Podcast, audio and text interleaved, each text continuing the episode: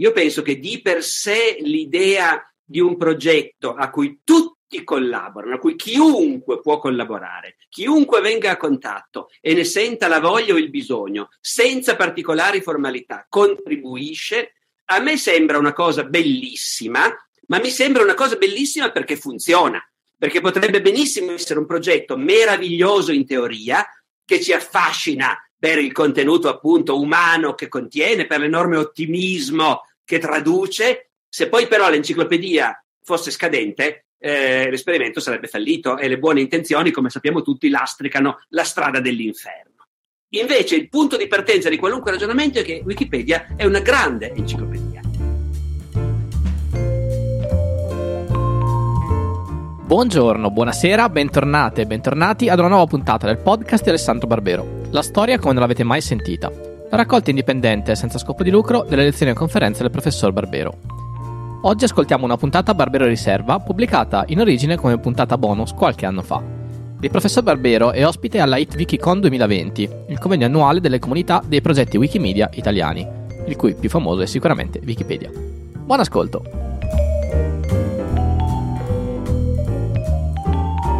Siamo allora all'ITWikicon, la conferenza di Wikipedia e dei progetti Wikimedia in lingua italiana.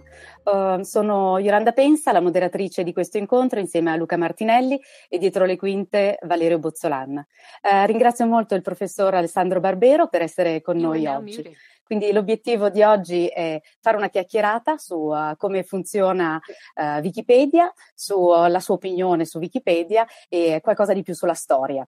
Allora eh, ci toglieremo dalla, dal video in modo tale da lasciare eh, spazio alla, al professor Barbero e gli chiediamo subito di cominciare ehm, eh, presentandosi. Certo, eh, io mi chiamo Alessandro Barbero, faccio lo storico, eh, sono uno storico del Medioevo e a tempo perso storico militare, eh, insegno storia medievale all'Università del Piemonte Orientale. Grazie mille. Allora, la prima domanda è, allora, cosa ne pensa di Wikipedia? Non sono venuto qui per parlare male di voi. Eh, no, in realtà uno dei motivi per cui ho accettato è che mi sembrava doveroso perché io uso continuamente Wikipedia.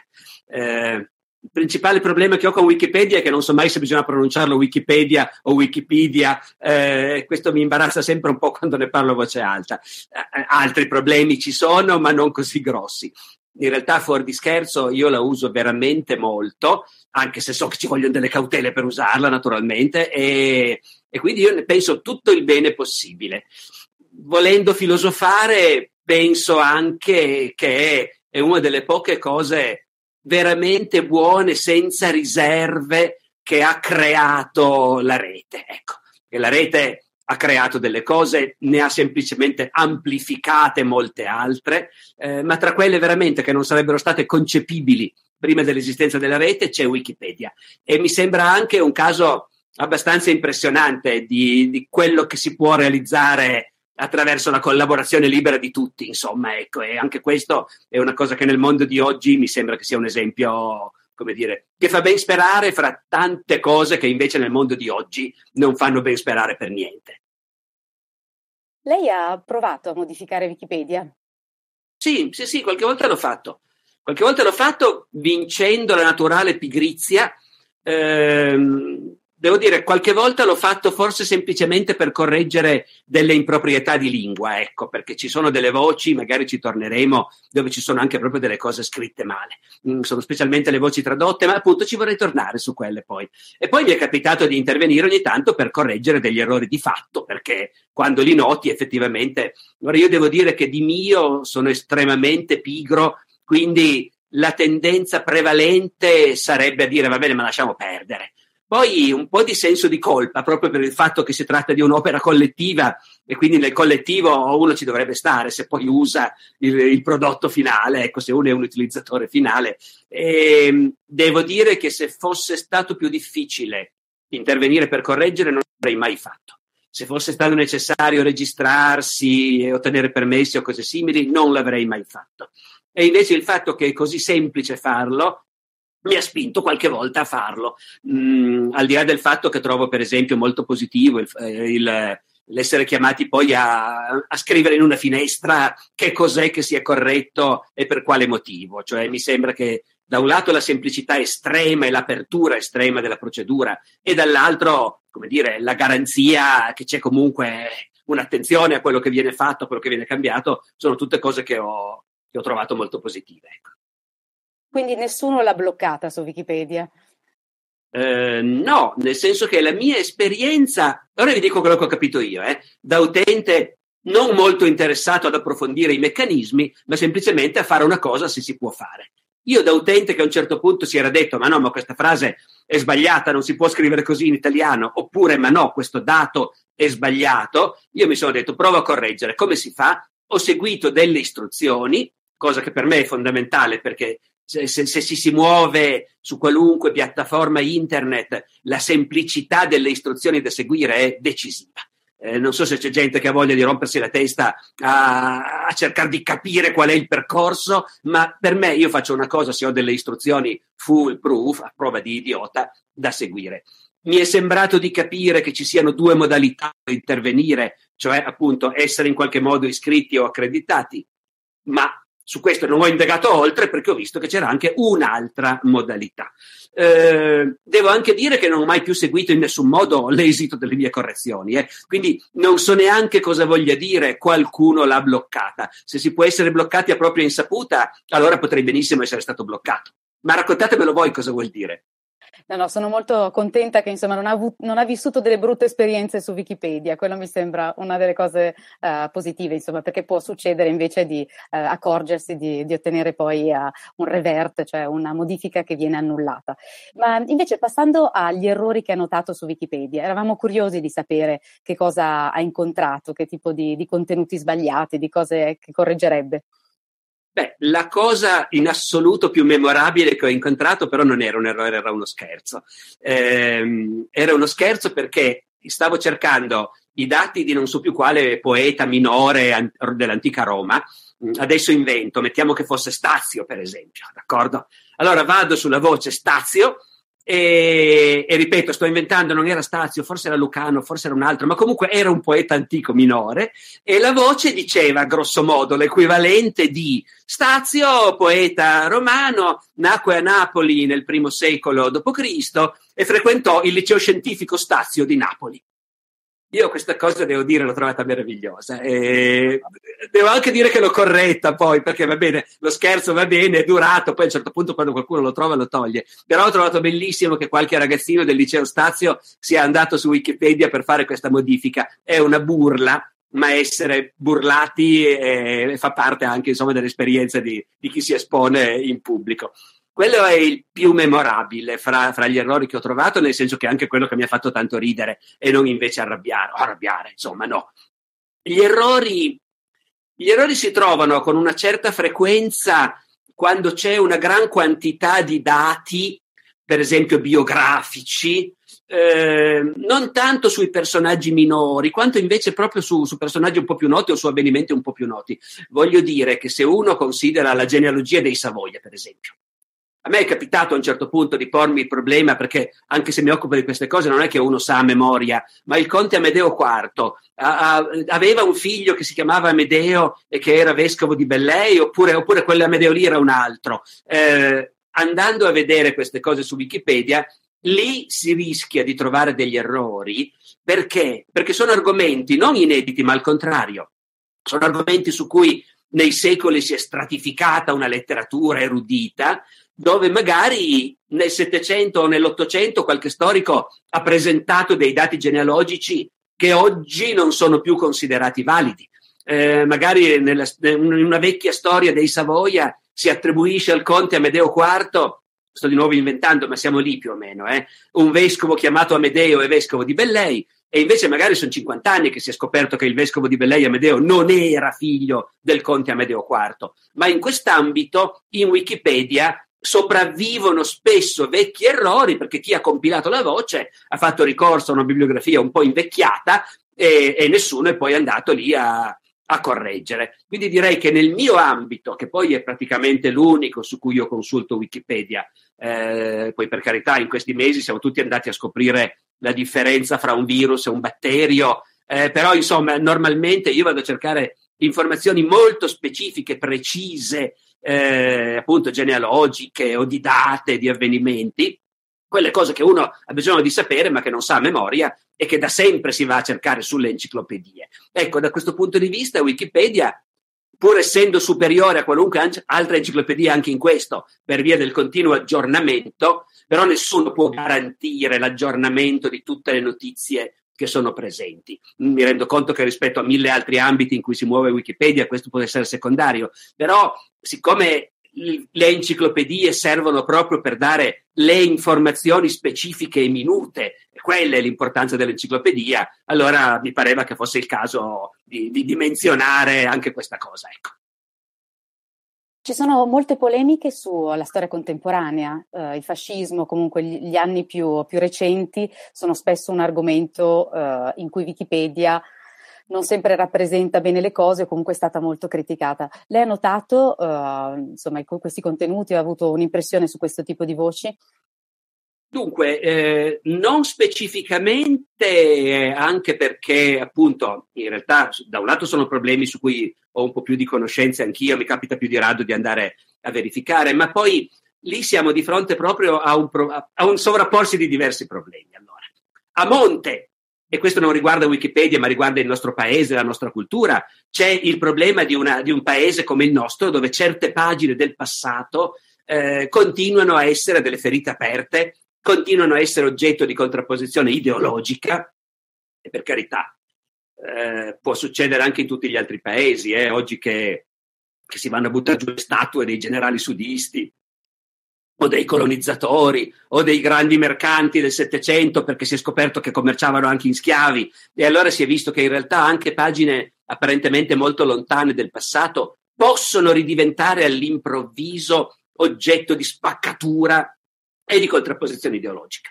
Nel nostro paese però la cosa è particolarmente intensa perché insomma sia il tema fascismo, resistenza, liberazione, sia addirittura il tema molto più vecchio, risorgimento, unità d'Italia, Savoia e Borboni, ecco, questi temi continuano a essere trattati da molti non nella chiave dell'analisi storica, ma nella chiave della contrapposizione ideologica. Io sto da quella parte e quelli che stanno dall'altra parte non sono dei, degli altri studiosi con cui discutere, ma sono degli avversari da schiacciare.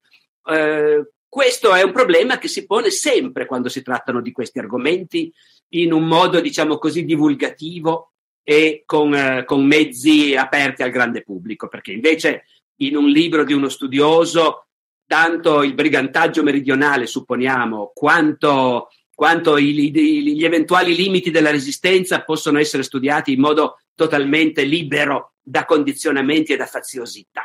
Invece, al di fuori dell'ambito ristretto degli specialisti, questi argomenti scatenano le contrapposizioni ideologiche e le polemiche gratuite. Allora, allora il problema è che di fronte a questi argomenti una voce d'enciclopedia dovrebbe essere studiata in modo molto specifico e molto attento a evitare di dar voce in modo inconscio o in modo non visibile a condizionamenti ideologici. E mi spiego.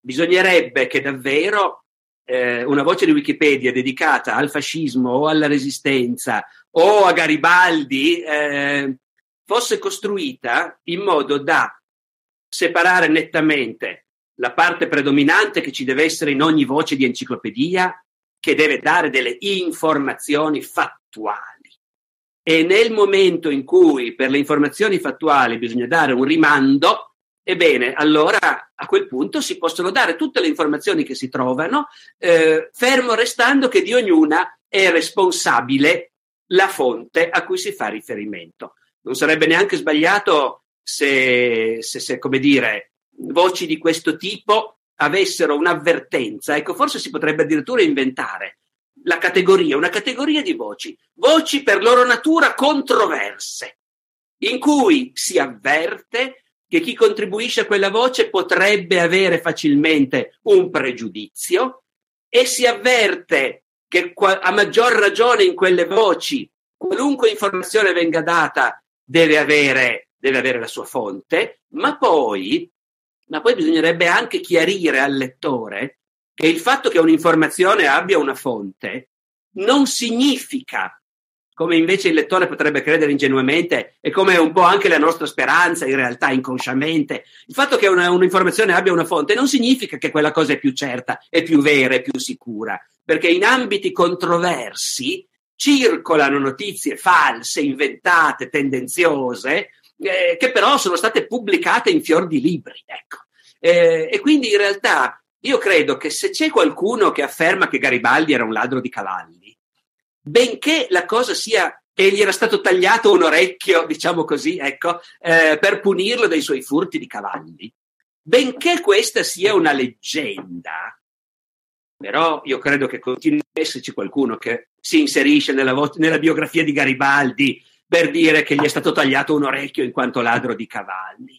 Ecco, bene sarebbe, secondo me, a quel punto, se in queste voci ci fosse una, un paragrafo, uno spazio per notizie di parte che si trovano, che circolano, diciamo così, nel dibattito, perché è un fatto di cui vale la pena di informare che molti credono che a Garibaldi sia stato tagliato un orecchio in quanto era un ladro di cavalli. Io non credo che sia sufficiente cancellare quelli che lo dicono, anche perché appunto, magari mi sbaglio di grosso, magari, ma mi viene da pensare che venga continuamente qualcuno a ridirlo. E invece il modo giusto probabilmente sarebbe di informare che su queste cose esiste un dibattito tendenzioso, ideologico, a cui non bisogna dar fiducia, ma su cui però è anche giusto informare. Dopodiché tutto quello che è l'ambito invece più latamente interpretativo, in un'enciclopedia non ci dovrebbe essere, se non nella forma appunto di riferire un fatto importante, e cioè che il tale storico ha dato questa interpretazione.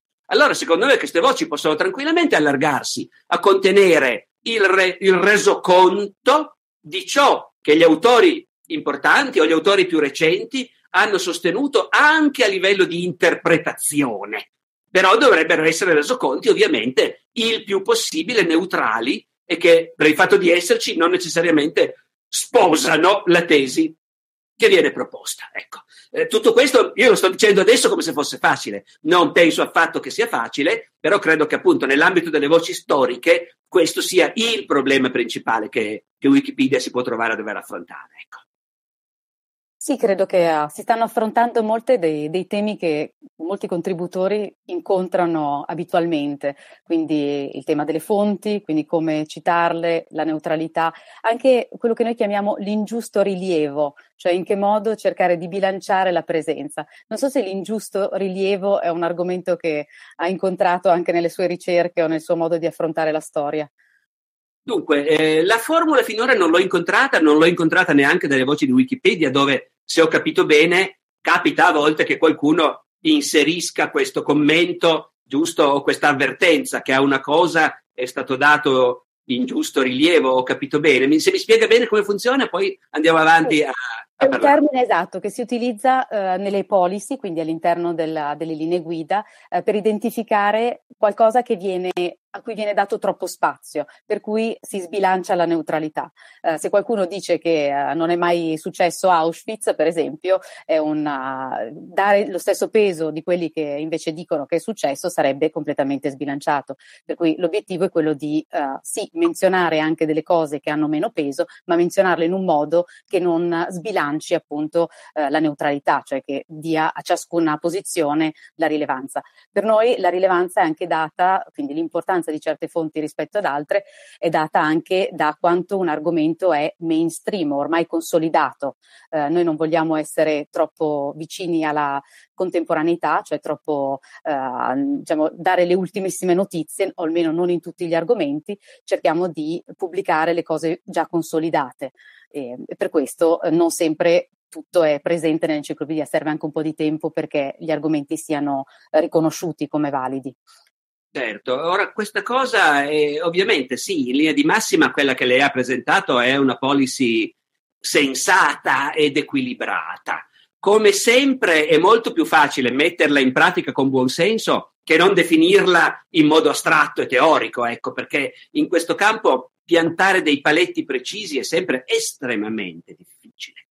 Eh, e in ogni caso richiede da parte vostra un esporsi in prima persona che, che, comunque è un po' imbarazzante, è giusto, eh, sia chiaro, ci deve essere, però, però è un po' imbarazzante, eh, perché comunque, come dire, capita anche in certi ambiti che la voce nuova che propone un'interpretazione nuova e che, inizial, e che, che venga inizialmente così respinta e rimanga a lungo minoritaria per poi scoprire alla fine che aveva ragione. Ora, voi appunto, lei mi ha detto che vi limitate a un'operazione che di per sé è corretta, e cioè dire questa cosa la dice uno studioso mentre altri 99 sostengono il contrario.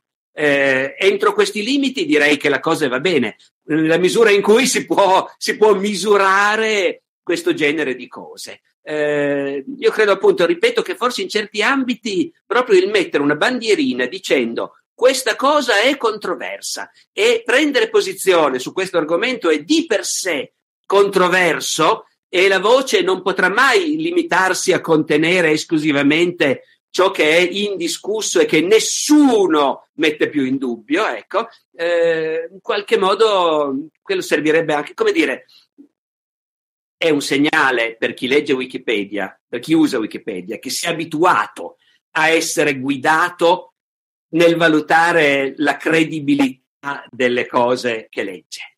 Si è abituato al fatto che se di un'affermazione non c'è la nota con la fonte, la cosa viene segnalata nel testo a lui che legge, non devi accorgertene da solo. Eh, questo è, è, molto giusto, anche se forse rischia perfino di, di infantilizzare un pochettino il, il, l'utente, ecco, ma, ma, va bene così lo stesso, va bene così lo stesso. E forse allo stesso modo eh, di certe cose, di certe affermazioni, di certi inserimenti, si potrebbe semplicemente segnalare questa cosa. Rientra in quella che oggi è a tutti gli effetti una controversia pubblica, ideologica, eh, in cui si affrontano due partiti inconciliabili. Volevo, volevamo chiederle anche un po' della sua esperienza come storico e come divulgatore di, storico, di storia. Il, um, ha qualche uh, consiglio da dare a Wikipedia per diventare anche più interessante, più avvincente? Ma io non credo che le enciclopedie debbano essere avvincenti e interessanti. Le enciclopedie devono essere noiosissime. Eh, dopodiché, dopodiché, appunto, su ogni argomento si può creare una narrazione, almeno su ogni argomento storico. Eh, tuttavia, appunto, qui noi ci stiamo confrontando adesso. Io, io sono un utente di Wikipedia, non, è la prima volta che vengo a contatto con persone che ci lavorano e la gestiscono. Eh, non vi conosco, non so chi siete e non so che cosa volete fare e quali sono le vostre ambizioni. Eh, a me, da utente, non viene da pensare la voce di Wikipedia vorrei fosse anche piacevole e divertente da leggere. Poi nel, momento stesso in cui lo dico mi rendo conto che non è vero, perché io per esempio eh, ieri sera ho visto l'ultimo film americano appena uscito sul processo ai sette di Chicago eh, il grande processo politico del 1970 contro quei dimostranti di sinistra e, e, e hippie che avevano appunto manifestato a Chicago e in seguito alla loro manifestazione c'erano stati violenti scontri con la polizia. C'è stato questo famoso processo in cui, diciamo così, l'establishment americano ha cercato di dare una punizione esemplare a questi contestatori, come si diceva allora. Il processo dei sette di Chicago. Devo dire che dopo aver visto un film che ti è piaciuto, oggi è diventata un'abitudine per me andare su Wikipedia e vedere, tra, tirare fuori un po' di informazioni su quel film. Eh, le voci sui film, è vero, prima parlavo delle voci di storia, invece le voci sui film sono fra quelle che vado a vedere più spesso dopo aver visto o rivisto un film. Qui ovviamente la grandezza del mezzo sta nel fatto che poi ci sono tutti gli attori e tu clicchi e ti salta fuori la voce di ogni singolo attore e ci sono i personaggi storici e tu clicchi e ti salta fuori la voce dedicata a lui. Quindi questo è veramente qualcosa che nessuna enciclopedia tradizionale avrebbe mai potuto fare. Dopodiché è anche vero che se io sto leggendo la voce di Wikipedia su una vicenda appassionante, come appunto quella dei sette di Chicago e del loro processo, allora io mi diverto a leggerla e va bene che sia anche scritta in modo divertente, però, però il vero trucco è che la storia è a, a, divertente, appassionante, emozionante di per sé. Sono i fatti stessi che sono emozionanti. Non c'è bisogno di scriverli in un linguaggio particolare. basta metterli in fila e far, far vedere com'è che la macchina ticchetta, com'è che i pezzi si incastrano uno nell'altro. Quindi una storia appassionante darà sempre un racconto appassionante senza che sia necessario appunto metterci un qualche particolare savoir-faire ecco, di, di scrittura. Ehm, già che parliamo della scrittura, mi viene invece da dire, a margine di questo, che a me è capitato spesso di incontrare delle voci di Wikipedia italiana veramente deprimenti, e sono le tantissime voci tradotte alla lettera dalla corrispondente voce inglese. Eh, io qui non so, non ho idea di come funziona, se sia un progetto, come dire, centralizzato, se siano iniziative personali, se siano traduzioni fatte quasi in automatico, poi magari ritoccate, danno un po' quell'impressione lì, devo dire. Allora, io capisco benissimo, poi voi mi direte, eh, magari mi sto sbagliando, ma è evidente che ci sono moltissime voci tradotte letteralmente dalla corrispondente voce inglese. E questo da un lato lo capisco benissimo perché è chiaro che Wikipedia in inglese, scritta per un pubblico di miliardi di persone, è più, spesso più ricca, non sempre, ma spesso più ricca di Wikipedia in italiano, che è scritta per un pubblico di 60, perso- 60 milioni di parlanti. Eh, però io devo dire che secondo me l'educazione del pubblico dovrebbe passare anche attraverso i dire. Guarda che se stai cercando una voce su un quartiere di Milano o, o su un re d'Italia del X secolo, è la voce italiana che devi vedere. Ma se stai cercando una voce che riguarda un film americano, va a vedere la voce originale in inglese. Questo tipo di educazione che è quasi assente, perché io mi accorgo che i miei studenti all'università non hanno in mente che le ricerche su internet vanno fatte in inglese, se vuoi farle veramente con successo. Ecco, questo tipo di educazione è necessaria. Tradurre in italiano le voci inglesi potrebbe anche aver senso, però allora bisognerebbe farlo, bisognerebbe farlo traducendole davvero, ecco, e non affidandosi, come sembra dal livello di queste traduzioni, a traduzioni automatiche, o quasi, ecco, oppure a traduzioni pedestri semplicemente. Il problema delle traduzioni è un problema enorme nella nostra cultura, perché noi siamo un paese che per fortuna traduce moltissimo, più di quasi ogni altro paese al mondo, però siamo anche un paese dove i traduttori sono pagati una miseria, come tutti gli altri, chiunque è pagato una miseria, qualunque cosa faccia, e i traduttori pagati una miseria corrispondono poi al livello del loro, della loro paga. Le traduzioni pubblicate dagli editori italiani sono spesso scadenti, sono quasi sempre fatte da gente che non è specialista nell'argomento di cui si parla, contengono spessissimo fraintendimenti ed errori. Ora, eh, questo vuol dire che io so benissimo che se vuoi tradurre una voce di Wikipedia inglese, metterci un vero traduttore a farlo costerebbe e, e non è detto che il risultato sarebbe molto migliore alla fine. Però le traduzioni che è capitato a me di vedere, ora mi spiace di non potervi dare degli esempi, ma mi direte voi se mi sono sbagliato, se me la sono immaginata questa cosa. A me è sembrato veramente di imbattermi in traduzioni scadenti lingua, per la lingua in cui erano scritte e per il modo faticoso in cui trasmettevano i contenuti, perché una cattiva traduzione da una lingua straniera non fa capire bene i contenuti. Ora Wikipedia invece eh, è una cosa che la gente legge e dovrebbe anche essere scritta eh, in buon italiano. Ecco. Allora,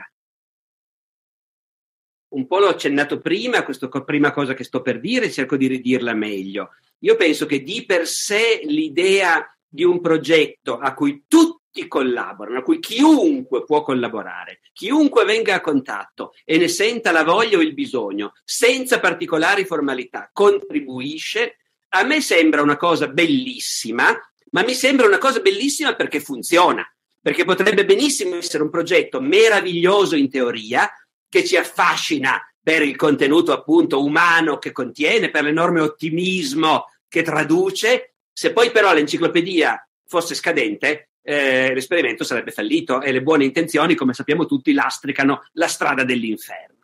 Invece il punto di partenza di qualunque ragionamento è che Wikipedia è una grande enciclopedia.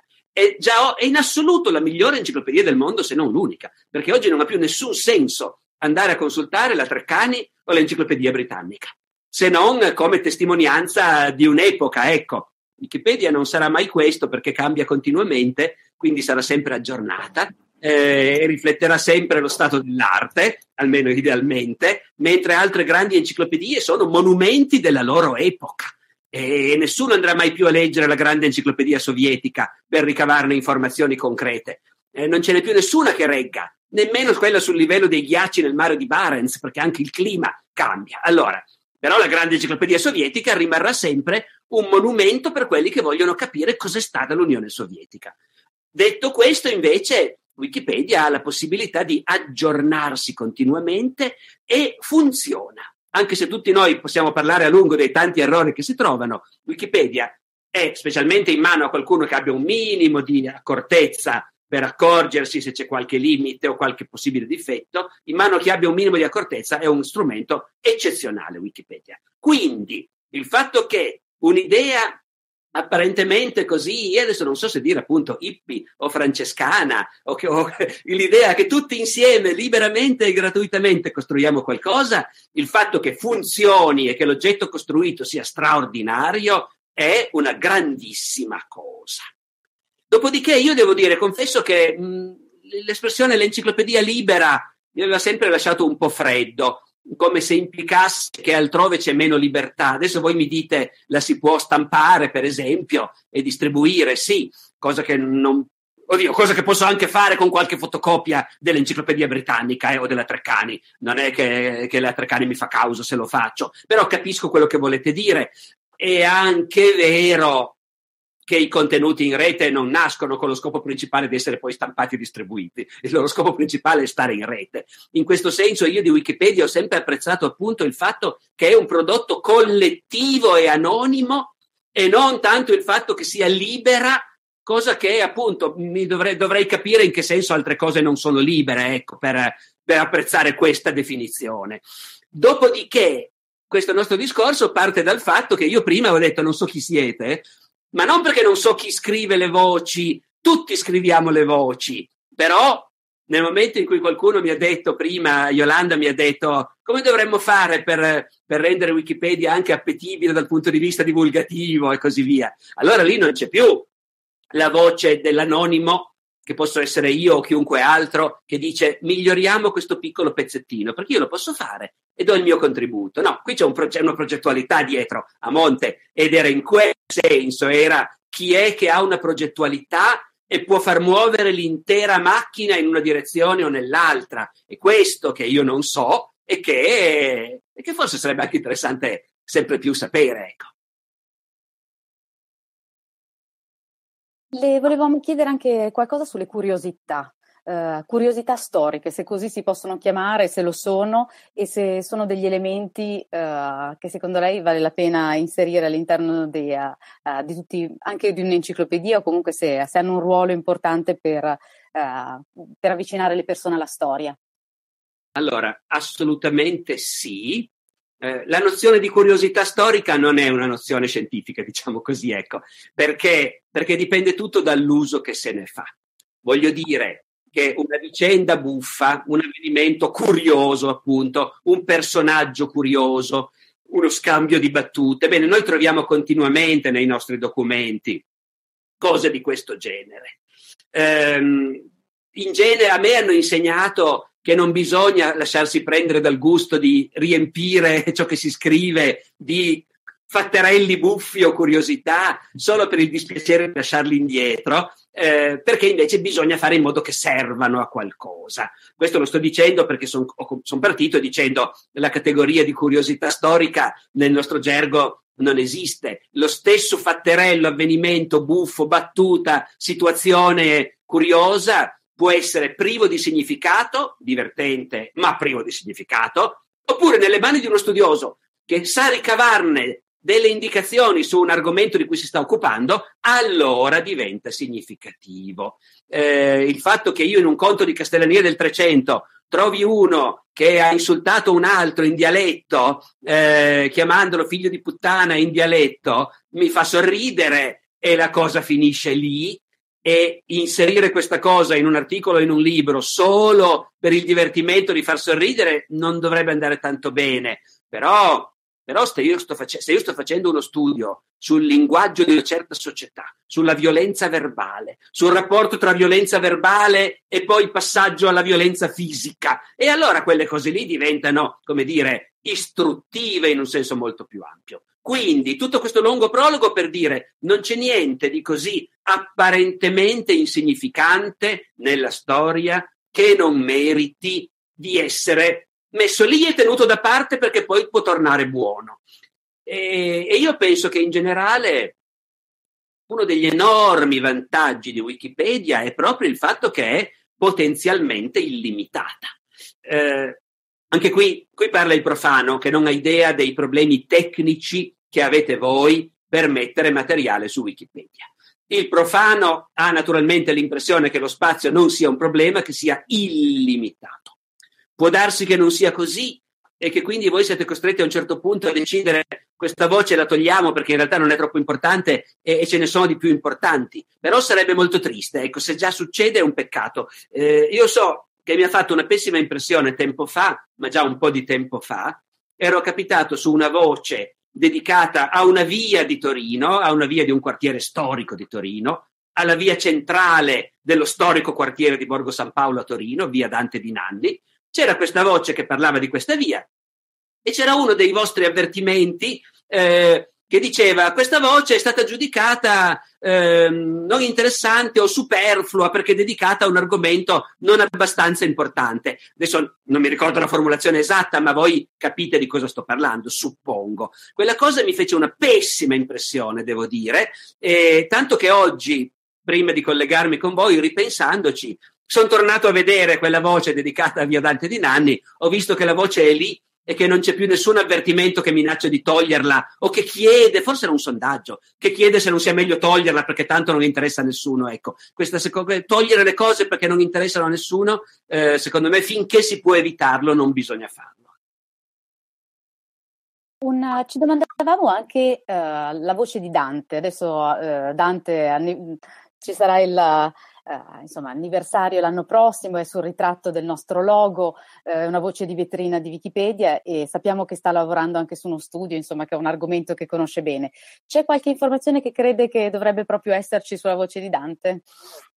Allora, eh, premetto, da due premesse. Eh, il libro mio è uscito, è uscito la settimana scorsa, è una biografia di Dante, zeppa di fatti ognuno ovviamente con la relativa fonte.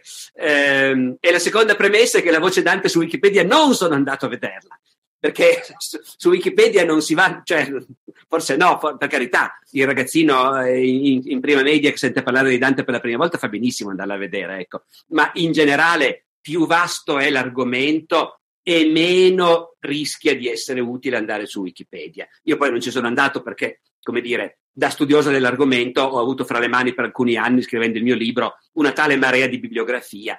Eh, direi questo, direi che specialmente su argomenti di tale vastità, eh, la sezione della bibliografia è veramente una delle cose più utili di Wikipedia.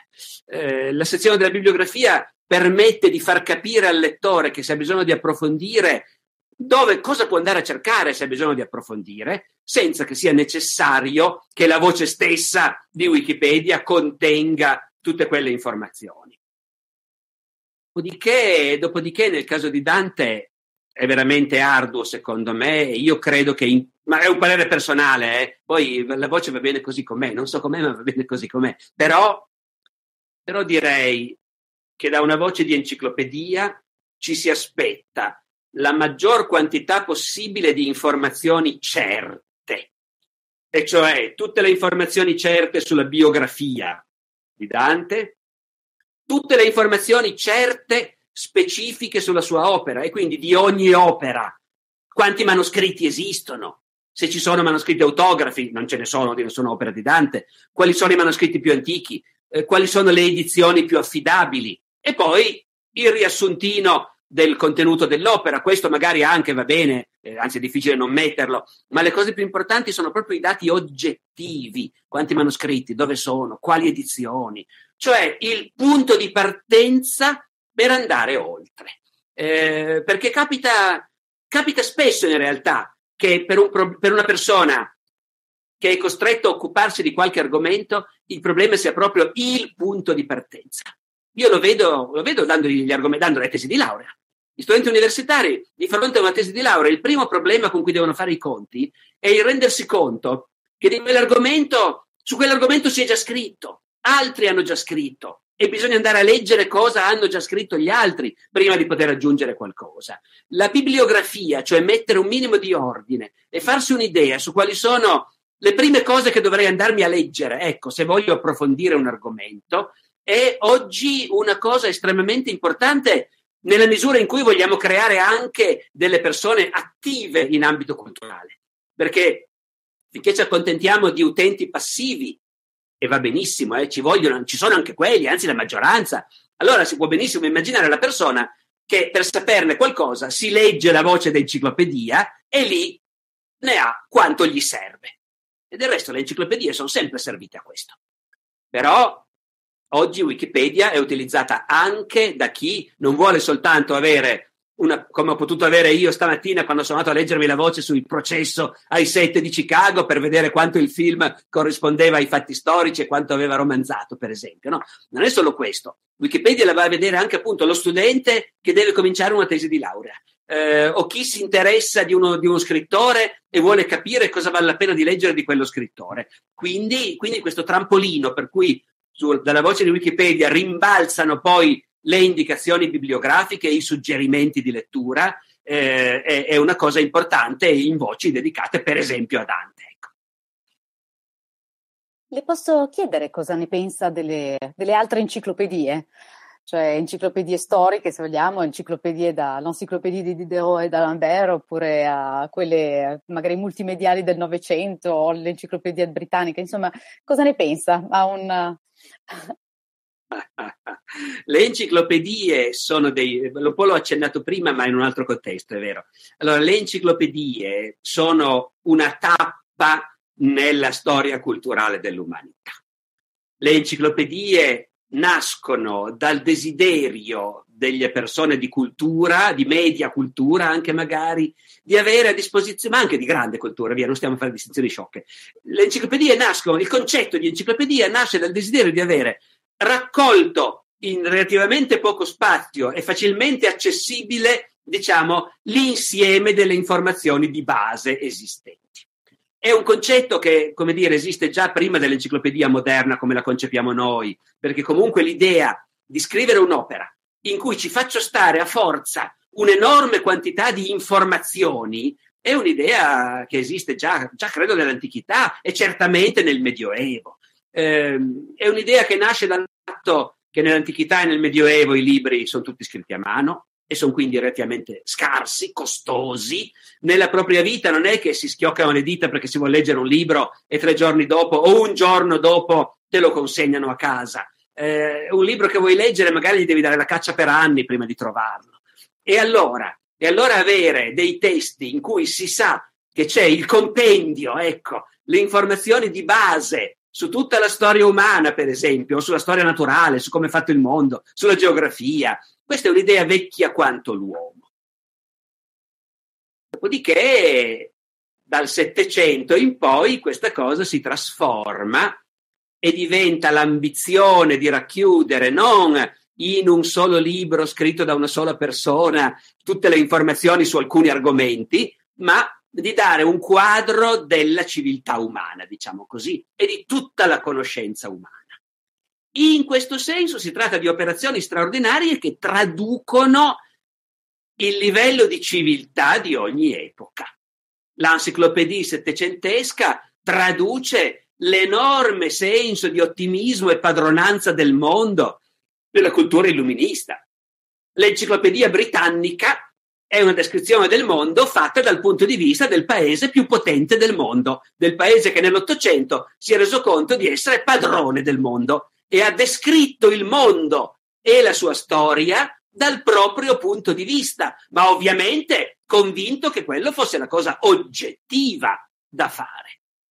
La Treccani, poi naturalmente le enciclopedie appunto sono quindi traduzioni della visione del mondo di un'epoca, di una classe dirigente, di una classe intellettuale e poi sono anche opere programmatiche di costruzione, come dire, di, di, di, di acquisto di punti. Ecco, la Treccani, la Treccani è uno dei, de, de, fa parte del programma di grandeur che il regime mussoliniano ha per l'Italia. L'Italia deve essere un grande paese alla testa del mondo, uno di quelli che guidano il mondo, e, e anche la, la creazione di una grande enciclopedia italiana, perché si chiama così naturalmente, c'è l'enciclopedia britannica e noi ci facciamo l'enciclopedia italiana. Ora, tutte queste opere hanno comportato un enorme lavoro intellettuale da parte di contributori di altissimo livello.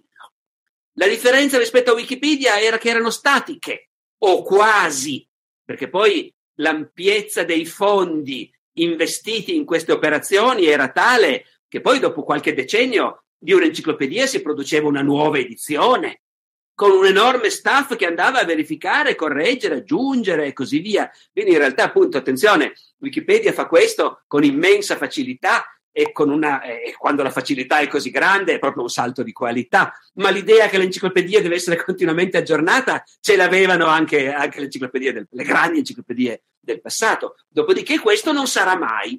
Le enciclopedie stampate su carta non potranno mai più in alcun modo competere con Wikipedia, oltre che in generale con le informazioni che si trovano online. E quindi io credo che siano, qui lo dico, poi se mi sbaglio rideranno di me in futuro. A me sembra che enciclopedie e dizionari siano qualcosa di, di morto, hanno concluso il loro percorso. Così come il romanzo cavalleresco, supponiamo, o la tragedia greca, a un certo punto si, si, si è smesso di farne e lo stesso, lo stesso vale per le enciclopedie di tipo tradizionale. Mentre per moltissimi altri tipi di libri la forma libro cartacea è assolutamente insuperata e non c'è niente di quello che c'è sul mercato oggi che sia più efficace, più piacevole, più economico e più duraturo di un libro come forma sia per conservare la conoscenza, sia per trasmettere, per provare piacere, come strumento di piacere, ecco.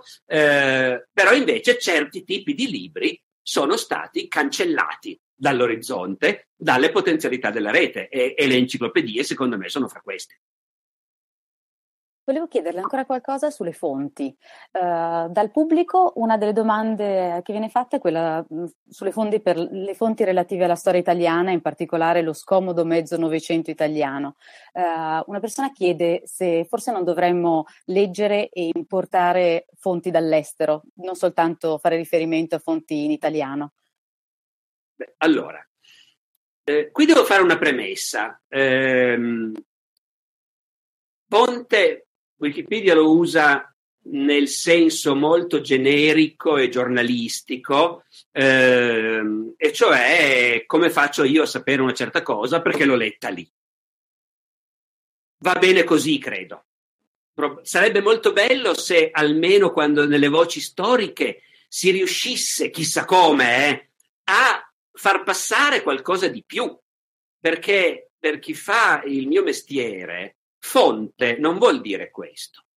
La fonte è esclusivamente ciò che ci arriva dall'epoca di cui stiamo parlando, dall'epoca che stiamo studiando.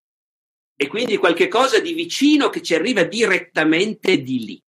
Che non vuol dire che sia per forza più vero, eh, sia ben chiaro. Però la fonte è soltanto ciò che ci è pervenuto dal passato e che ci permette di parlare di quel passato. Dopodiché noi storici ne parliamo, scriviamo dei libri, pubblichiamo degli articoli e chi legge quei libri e quegli articoli impara da lì le cose. Voi su Wikipedia normalmente mettete, chiamate fonte, ecco, ciò che noi avremmo chiamato gli studi o la bibliografia su un argomento. Dopodiché è legittimo, eh? anch'io in un libro, se una certa affermazione la faccio non perché ho letto un documento medievale, ma perché quell'informazione l'ho trovata nel libro di un collega, Anch'io metto una nota in cui cito il libro del collega, esattamente identica alla nota che trovo su Wikipedia. Eh, però invece un libro di storia ha tanto più peso quanto più, oltre a ripetere cose già dette da altri, eh, dice cose nuove sulla base delle fonti intese in senso stretto. E in un, idea, in un mondo ideale sarebbe bellissimo se Wikipedia dicesse, non lo so, eh, Costantino ha... Adesso io la voce Costantino non l'ho mica vista, ho scritto un libro su Costantino, ma la voce non l'ho letta. Ma supponiamo, supponiamo che su Wikipedia si, si dica la, don- la, la, falsa donazione di Costantino è, è falsa, come hanno dimostrato Lorenzo Valla in quest'opera e poi più recentemente se ne sono occupati Girolamo Arnaldi, altri ancora, citando cioè la bibliografia. Sarebbe bellissimo naturalmente se nella donazione di Costantino si dicesse anche e il documento originale si trova nell'archivio tale, eh, è pubblicato lì e così via, cioè distinguere tra la fonte in senso stretto, i documenti dell'epoca. Però a quel punto mi chiedo se non cadremo in un'altra trappola di Wikipedia, cioè la vostra giusta, ma a volte, come dire, problematica eh, antipatia per eh, per, per, la ricerca originale, ecco, diciamo così. Perché questo è un po' un paradosso in sostanza. Io posso inserire in una voce di Wikipedia un'informazione dicendo lo so perché l'ho letta nel libro tale di Giovanni De Luna, per esempio. No? Eh, o di Angelo Dorsi, citiamo qualunque collega a caso, o di Franco B. Allora, eh, e questo va bene. Se invece quella cosa che io, che sono uno storico, posso dire e di cui sono certo, perché l'ho trovato nei documenti, però è una cosa che nessun altro ha mai detto, lo dico io per la prima volta, eh, allora quella è ricerca originale. Eh, mentre credo che potrei inserire una correz- un'aggiunta in una voce e mettere come nota, vedi Archivio di Stato di Milano, Fondo Visconteo Sforzesco, documento tale, lettera tale, forse potrei, però in teoria comunque è ricerca originale e a me pare che, che, ufficialmente Wikipedia proscriva la ricerca originale. Anche qui però confermatemi se è così o se invece mi sbaglio. Allora però questo è un po' paradossale perché in realtà per uno storico eh, del mestiere è molto più forte, più valida, più sicura l'affermazione che io faccio dicendo perché l'ho visto in quel certo documento d'archivio rispetto all'affermazione che faccio dicendo perché l'ho letto in un libro di un collega. Ecco. Ma forse due note sulla ricerca originale e sulle licenze libere, mi permetto di farle quasi in chiusura prima di farle l'ultima domanda. Allora, sulla ricerca originale sì, siamo molto molto prudenti. Noi preferiamo quelle che chiamiamo non le fonti primarie, appunto. Uh, le fonti primarie sono i documenti originali.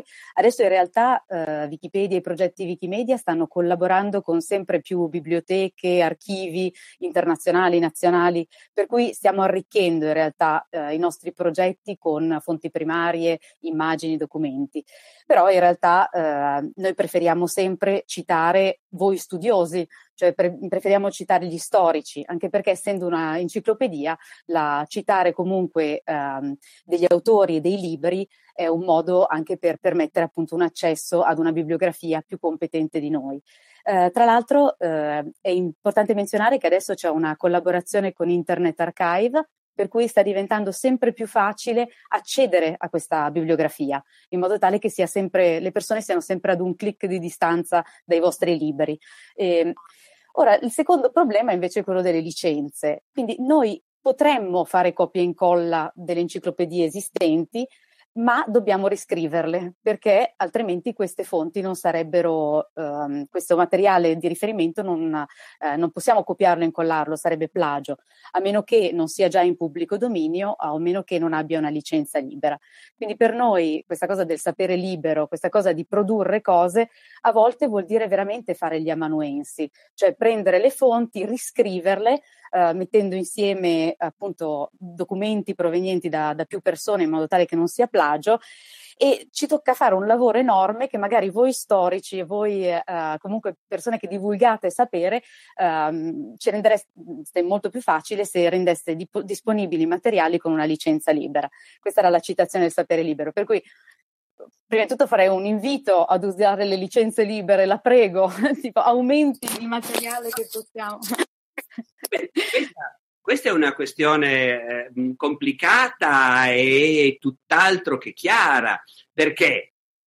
Perché oggi, quando uno, uno studioso, un ricercatore pubblica, a volte pubblica le cose più specialistiche, le pubblichiamo su riviste con le quali normalmente non c'è neanche una cessione di diritto d'autore e non c'è nessun tipo di compenso, naturalmente. Eh, lì, per quanto mi riguarda, io non ho la minima idea se ci siano delle leggi che dicono che un mio articolo scientifico uscito su una rivista scientifica eh, è protetto da un qualche tipo di copyright. Di fatto gli studiosi, almeno in ambito umanistico, tendono a ignorare questo problema perché c'è appunto sono, lei citava Archive, che però è pieno di cose soltanto fuori copyright, più vecchie, ma c'è Accademia, naturalmente, dove tutti noi eh, postiamo un gran numero dei nostri articoli scientifici senza minimamente preoccuparsi del fatto che siano usciti su riviste che tanto sono riviste senza scopo di lucro e non c'è nessun tipo di contratto o di remunerazione per i diritti d'autore dietro. Quindi su questo, anzi, siccome tutti sappiamo che ormai ci viene più facile citare le cose che troviamo online e le cose trovate online le citiamo per prime. Poi magari si va anche in biblioteca a cercare le altre, anzi lo si fa, però più sei online e più è facile che il tuo lavoro venga riconosciuto. Eh, tutti noi appunto, tutto quello che possiamo fare lo mettiamo su questi siti dove è liberamente utilizzabile. Eh, dopodiché, se invece io pubblico un libro a carattere un po' più divulgativo per un editore con cui faccio un contratto e, e che mi paga i diritti d'autore, e a quel punto capite che non è che dipende da me il dire sì, cerchiamo di rendere la cosa più facilmente accessibile a titolo gratuito. Sono meccanismi della nostra cultura e della nostra economia che, che vanno un po' al di là della, della, volontà individuale, diciamo così. Però quello che è certo è che appunto la produzione più strettamente scientifica, quando non c'è rimunerazione del diritto d'autore, la tendenza di tutti gli studiosi è a desiderare che sia liberamente accessibile. Attualmente la modalità che conosciamo è di metterli appunto su siti come Accademia, oppure nel caso di noi medievisti, reti medievali, dove, dove si possono caricare eh, i PDF oppure i file Word eh, di, propria, di nostra proprietà a cui chiunque può, può avere accesso. Ecco. Va bene, allora mi fa piacere che ci sia comunque una direzione comune. Noi, per, perché diversamente da tanti altri siti internet, Wikipedia rispetta la legge, che è una cosa, diciamo, anomala per internet, per cui abbiamo proprio bisogno di documenti che ci autorizzano a riutilizzare materiale. E questo è perché altrimenti non sarebbe possibile cliccare il tasto modifica. Cioè il fatto che si possa modificare Wikipedia nasce dal fatto che uh, si danno le autorizzazioni e sono autorizzazioni uh, proprio formali. Per fortuna sta andando in questa direzione anche l'open access, l'open science, per cui è vero che c'è una grande sinergia con, con tutte le pubblicazioni. Allora, prima di passare all'ultima domanda, uh, dal pubblico mi dicono a rassicurare Wikipedia lo si può pronunciare come si vuole, Questo, ci sembrava importante darle anche la libertà di, di procedere. E, ehm, e l'ultima domanda è questa. Allora, se lei avesse una macchina del tempo e potesse tornare indietro nel passato e consegnare tutta Wikipedia in italiano ad una sola persona, a chi la darebbe? A quale personaggio storico offrirebbe tutto il sapere contenuto oggi su Wikipedia? Guarda, è, è, una domanda veramente, veramente imbarazzante perché, come dire, da un lato possono venire in mente mille buoni usi di questa cosa. Io credo che alla fine, alla fine la darei probabilmente eh, al presidente del Consiglio Salandra, presidente del 1915, per dargli un'idea di cosa è poi stata la prima guerra mondiale, di cosa ha voluto dire per l'Italia e, e, di che cosa è successo in Italia con quella guerra e con i suoi postumi, ecco, perché se, se avesse idea di tutto questo, forse non avrebbe precipitato l'Italia nella prima guerra mondiale e, e, il nostro paese si sarebbe magari risparmiato tutte le pagine peggiori del, del secolo scorso. Ehm, D'altra parte, chi lo sa, senza la prima guerra mondiale il futuro sarebbe stato diverso e andare a toccare il passato è sempre pericolosissimo, eh? cioè magari non sarei nato poi. Ecco. Quindi in realtà forse non ne farei uso di questa libertà che voi, offrite, pensandoci bene. Ecco. Bene, io uh, la ringrazio tantissimo per, uh, per, la sua partecipazione alla conferenza di Wikipedia e dei progetti Wikimedia in lingua italiana. Uh, vorrei ringraziare anche Luca Martinelli e Valerio Bozzolan per la collaborazione nella, in questa, questo momento di moderazione e ovviamente a tutto il team dell'ITVKCon. La ringrazio molto di essere stato con, te, con noi e arrivederci alla, alla prossima occasione, magari alla prossima conferenza o su Wikipedia. D'accordo, grazie a voi e alla prossima. Grazie per aver ascoltato questa puntata. La conferenza è stata pubblicata con licenza Creative Commons CC BY SA 4.0 Di conseguenza anche questo episodio del podcast è pubblicato con la stessa licenza. Nella descrizione il link al video originale. Come ogni settimana, anche questo mercoledì ci troviamo alle 21 sulla community Discord per fare quattro chiacchiere su questa puntata, sulla storia e su un po' tutto quanto. Per partecipare è sufficiente collegarsi alla community all'indirizzo barberopodcast.it slash discord, mercoledì sera alle 21.